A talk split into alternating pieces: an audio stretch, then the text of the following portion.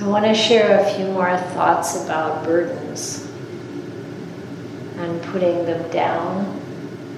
Because, especially now coming into the retreat, it's really um, a good time to put those things down that you've been carrying in your life. And sometimes those are burdens that we've been carrying that are kind of recent or current.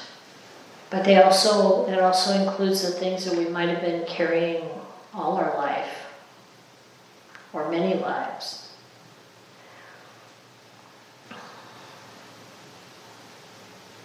And of course, you might have more than one. or you might have one big one that kind of dwarfs everything else.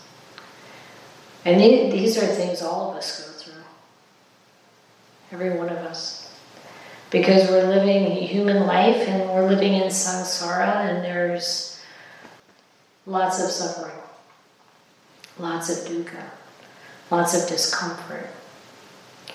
And of course, we also have joy and happiness and success and pleasant feelings and pleasant times in our life. And they're connected. I want to share a short sutta of the Buddha called The Burden.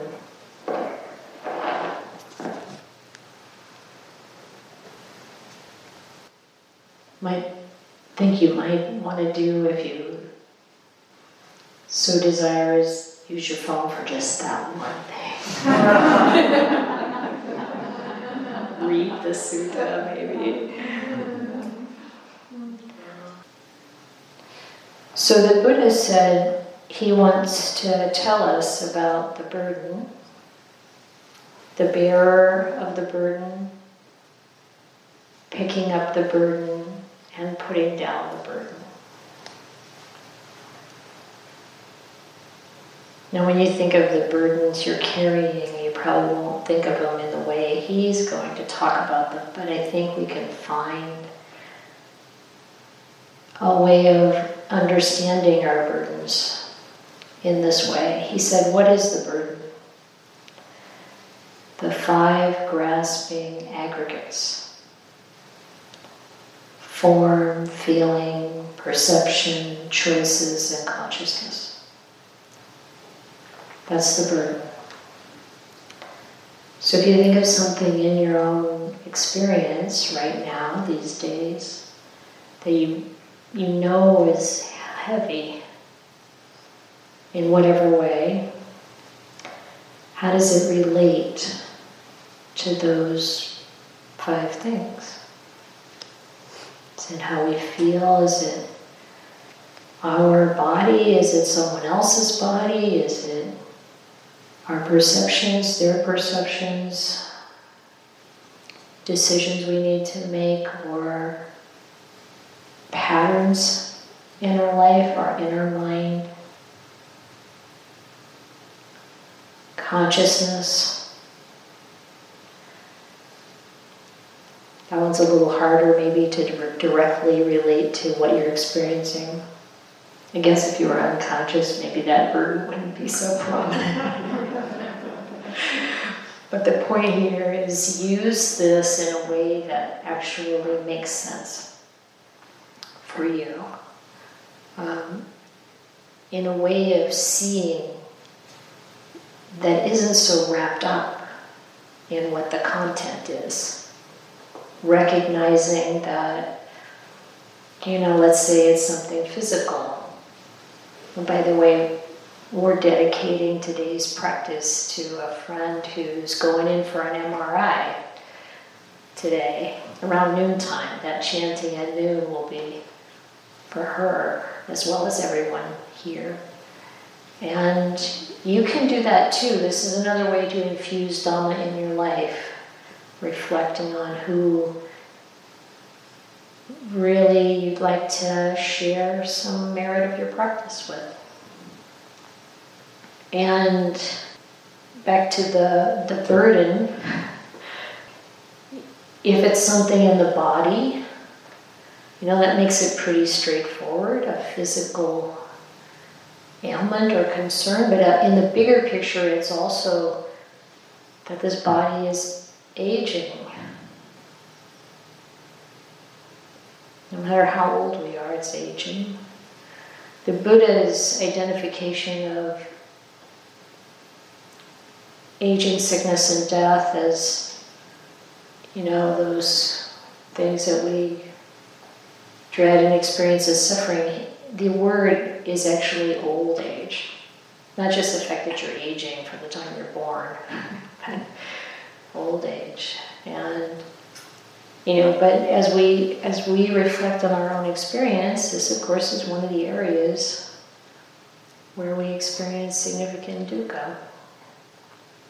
And and of course that everything that we pick up, you know, instead of letting it sit there, that rock, um, it has some relationship to these five aggregates or five khandhas. And who's the bearer of the burden? It's this person with such and such a name, such a clan, or background, or family history, or whatever. Here it's name and clan, that's the way the Buddha talked about identifying as a person, as a human being, an individual. And that individual are the bearer of the burden. And what does it mean to pick up the burden? He said, it's the craving that leads to future lives, mixed up with relishing and greed, taking pleasure in various different realms. Now, this doesn't, this, I believe the Buddha really did mean talking about rebirth and talking about different realms, but you can also apply that in this life to, you know, picking up the realm of what's going on at work, or picking up the realm of what's going on in my relationship, or picking up the realm of what's going on in my body, and what are those future lives in the in the here and now. You know, it's it's kind of getting getting reestablished into a situation every time we enter it, every time we ponder over it, think about it, worry about it, carry it. And he said, This is craving for sensual pleasures, craving to continue existence, to continue being, and craving to end existence so it's the wanting and it's the wanting to get rid of. Wanting sensual experience, sensual pleasure, and the wanting to get something and wanting, or wanting to get rid of something. Those are really the three. So think about the examples in your life. Like what, what are the burdens right now? Sometimes it's a change that we're going through. And then how do these three kinds of craving fit? And then, of course, what we really want to know is how to put it down. How do I put it down? Well, the Buddha said, it's the fading away and cessation of that very same craving with nothing left over. Giving it away, letting it go, releasing it, and not adhering to it. This is called putting down the burden. I like that, not adhering to it. It's like we're not we're not doing the Velcro thing, with the burden. And when we put it down, it's still there. It's still, it's not, it's not about changing the situation. I mean, that's usually the way we try to put down burdens, we try to resolve them. There's nothing wrong with that. but can we address things in our life without so much adhering to it? Without the clinging, without the craving. And of course, when he talks about the cessation of that craving with nothing left over, I mean, that's arahantship. That's where you're headed. You, you know, but we're, like I said, I apologize if I got this wrong, but we're probably all still working our way to that point. And, um, and so, really recognizing it's a process and to be gentle with ourselves about that. Even when you reflect on what am I carrying, to, to be kind to ourselves about that. Because some, some of us have that pattern where as soon as we see something we think needs to be corrected, we're kind of like all over ourselves about it, upset or blaming or self incriminating kind of behavior. So don't do that. Um, and then it says, uh, then the Holy One, the teacher, went on to say, the five aggregates are indeed burdens, and the person is the bearer of the burden. Picking up the burden is suffering in the world, and putting the burden down is happiness. When the heavy burden is put down without picking up another, and having plucked out craving, root and all, you're hungerless, extinguished. And again, this is Bhante Sujato's translation. So extinguished here is it means nirvana. It's that experience of nibbana. Nibbaned. You've been nibbaned.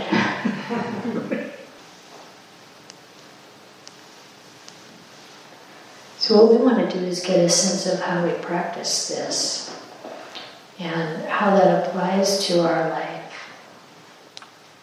to our experience here and now. And this is very much a part of infusing our life with the Dhamma, of course.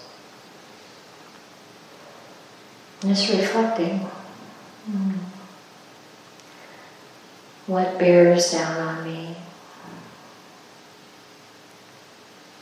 What, every time I engage with it, has this heavy feeling. There's some degree of dukkha there, some dissatisfaction, something I want to be different.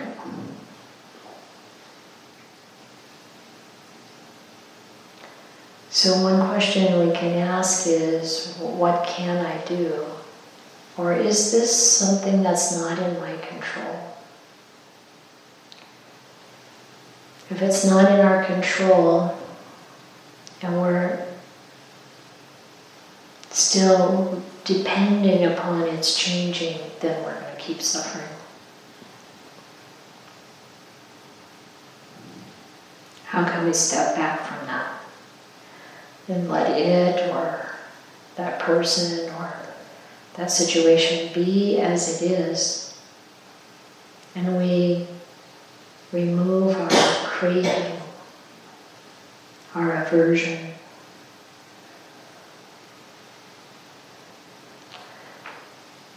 And part of it is looking at the bigger picture, you know.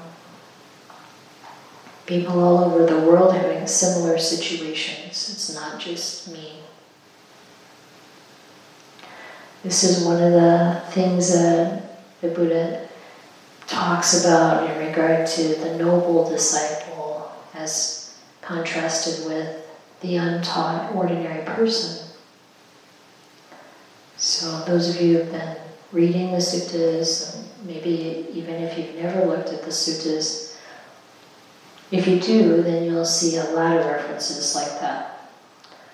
This is how the untaught ordinary person thinks and reacts and perceives and so on. And, and then this is how the noble disciple thinks and reacts and perceives and so on. And it, it's really beautiful because it really lays out, you know, how do you bring the Dhamma into every aspect of your life. And recognizing that you are a noble disciple. You've encountered this Dhamma and you want to understand it and you want to use it in your life and you are using it in your life. And whether or not you feel like, well, I've made progress or I haven't any kind of attainment doesn't really matter, in my opinion. What matters is that we're on that track. And um, so it's it's uh, beautiful to think about how can I look at this situation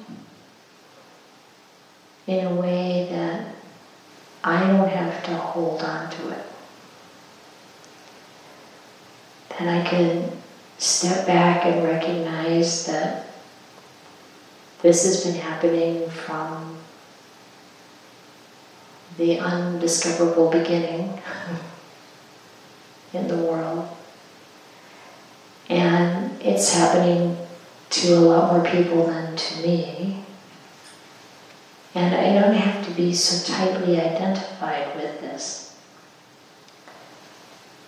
Well, as soon as we start stepping back, holding, holding it out here in front of us to observe it, letting the processes inside calm down. Then we can see it more clearly. Maybe we can even take a different approach to it that actually does help relieve some of the suffering that comes along with that situation. So for now,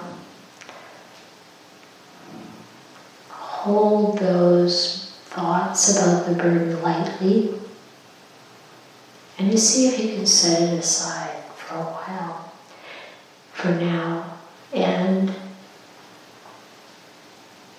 know that you can things that need to be addressed you can address later and maybe being with what the feelings are that are arising. I'll probably talk about this more, or one of us at any point might talk about this more, but when we allow all those chemicals in our system that get released when we think about our burdens and when we're carrying them, when that all settles down, then how much our perception changes. We really can find more creative ways of working with what comes along in life.